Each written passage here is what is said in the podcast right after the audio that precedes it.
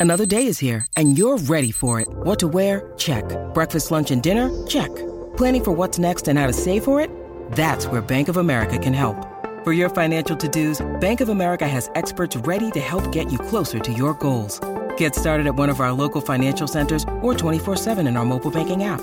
Find a location near you at bankofamerica.com slash talk to us. What would you like the power to do? Mobile banking requires downloading the app and is only available for select devices. Message and data rates may apply. Bank of America and a member FDIC. Delicious, meat nutritious, and the snack that packs a real protein punch, wonderful pistachios.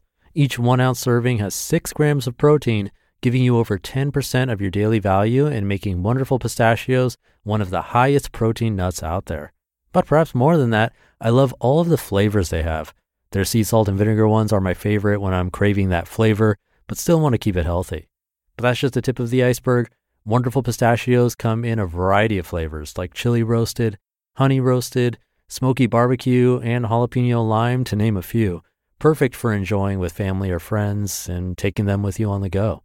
Whether you're a pistachio purist who loves cracking open every nut, or you prefer the convenience of no shells pistachios, Wonderful Pistachios has got you covered. Grab Wonderful Pistachios and elevate your snacking game today. So fill up with a healthy snack when hunger strikes.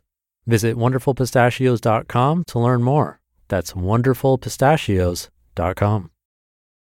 This is Optimal Living Daily, episode 1287. P.S. We all struggle by J Money of budgetsaresexy.com. And I'm Justin Malik. This is the podcast where I act as a personal narrator, your own reader for you for free, usually from blogs, sometimes from books, but in either case, always with permission from the authors. Today's author is normally narrated in Optimal Finance Daily, but this one fits pretty well into the personal development category, so I thought I'd read the article here for you. If you like this episode, definitely check out Optimal Finance Daily for more. But for now, let's get right to it as we optimize your life. P.S. We all struggle by J Money of budgetsaresexy.com. If you're feeling down about your finances or career or anything else going on, today's post is to assure you that you're not alone and that no matter how successful you are, problems and haters will still find a way to get you. I literally got this email a few hours ago, which sparked today's post. Hi, J Money. Just one question. How are you so happy all the time? I've been listening to your podcast and keep wondering this. Anyway, thanks and have a nice week. And the podcast is awesome. How many times have any of us felt or asked this about someone else? I do it at least 13 times a day, and that's an improvement over the 36 times I used to. I assured him that I certainly have my downtimes, just like anyone else, and that perhaps one day we should do a 10 things that suck about our money and life episode. But as much as I feel like I'm good at divulging all my fails here on the blog, admittedly the podcast itself skews overly optimistic and fun.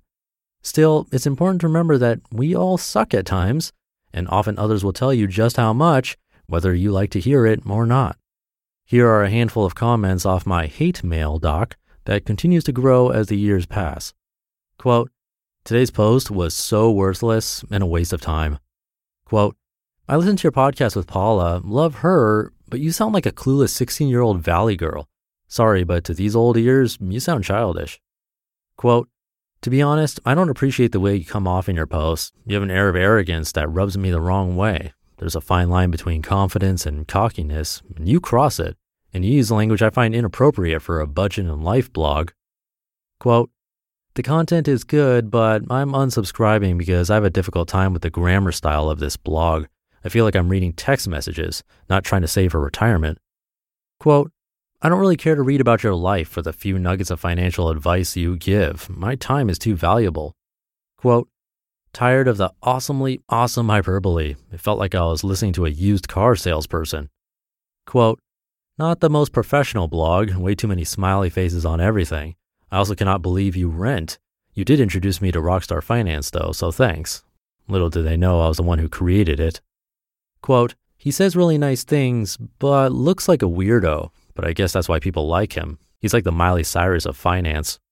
End quote. And then the most recent, which concerned me in more ways than one, quote, I learned nothing from the article, except the writer is a bragging who is rich and should talk less before the rest of us kill and eat him, end quote. And this is exactly why I remain anonymous online. So basically, no matter how it looks on the outside, We are all dealing with stuff on the inside, not to mention the actual stuff you're going through alongside the colorful commentary. Here are a few things weighing on me in real life presently. Number one, it's getting harder and harder to keep my projects afloat. The more they grow, the more attention they're demanding, and it's starting to affect my work life balance, as great as the problem is. I told myself when I had kids that I'm going to stop working nights and weekends, and while I'm a lot closer than I used to be, the work is overflowing into them again. Update, we're now on a 20 month in a row record of not opening up my laptop on weekends, a blogger miracle. Number two, it's getting harder to pay attention to the money making side of these projects.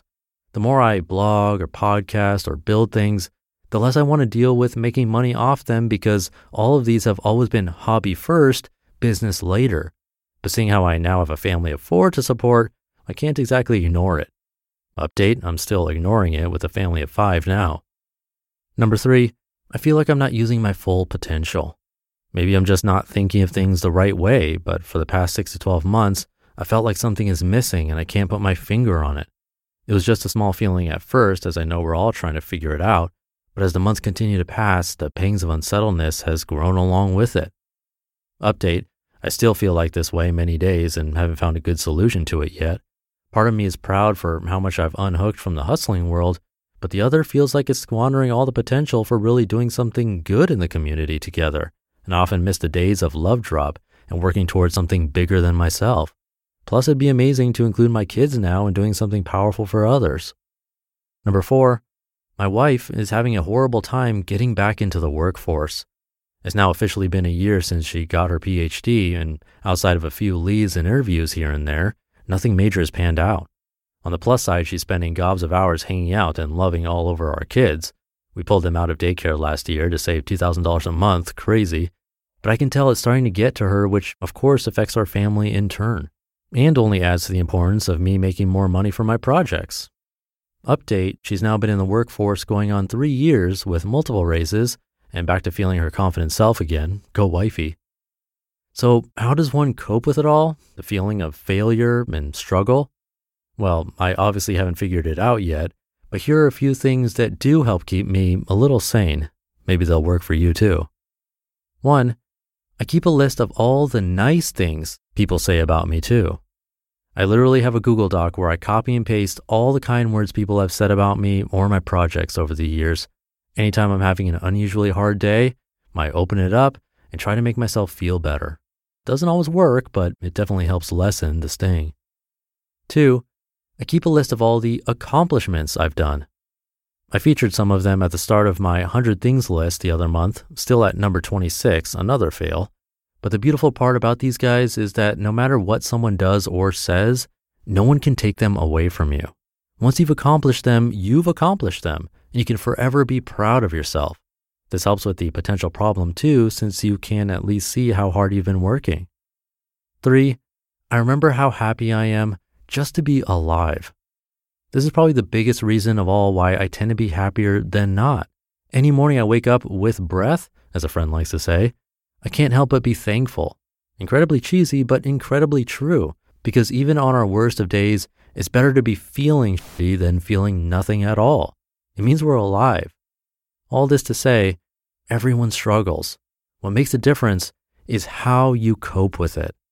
Sometimes we're better at it than others, but please by no means think you're alone in this or that it's not normal. You have to have the lows in order to have the highs. They wouldn't be highs if they were all that way. I also find it's helpful to stop comparing your raw footage to everyone else's highlight reel, as my friend Shannon likes to say, because rarely do you see the entire picture when it comes to blogs or Facebook or any other forms of social media that's cropping up. No matter how awesome or happy someone looks on the outside, They've all got their issues just like anyone else. So remember that you're never alone in this. Everyone struggles. Do your best today and start a fresh new one tomorrow. You just listened to the post titled P.S. We All Struggle by J Money of BudgetsAreSexy.com.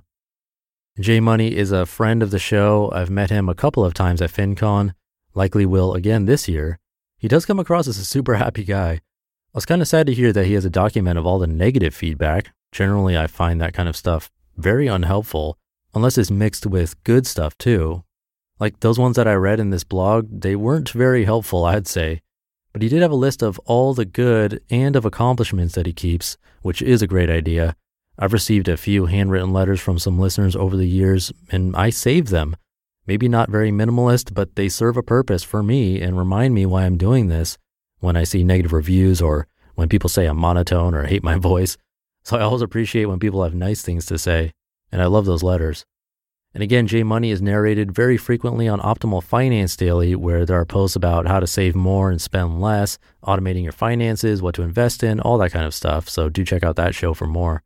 But that's enough for today. Have a great rest of your day, and I'll see you tomorrow with a post from David Cain of Raptitude.com, where your optimal life awaits.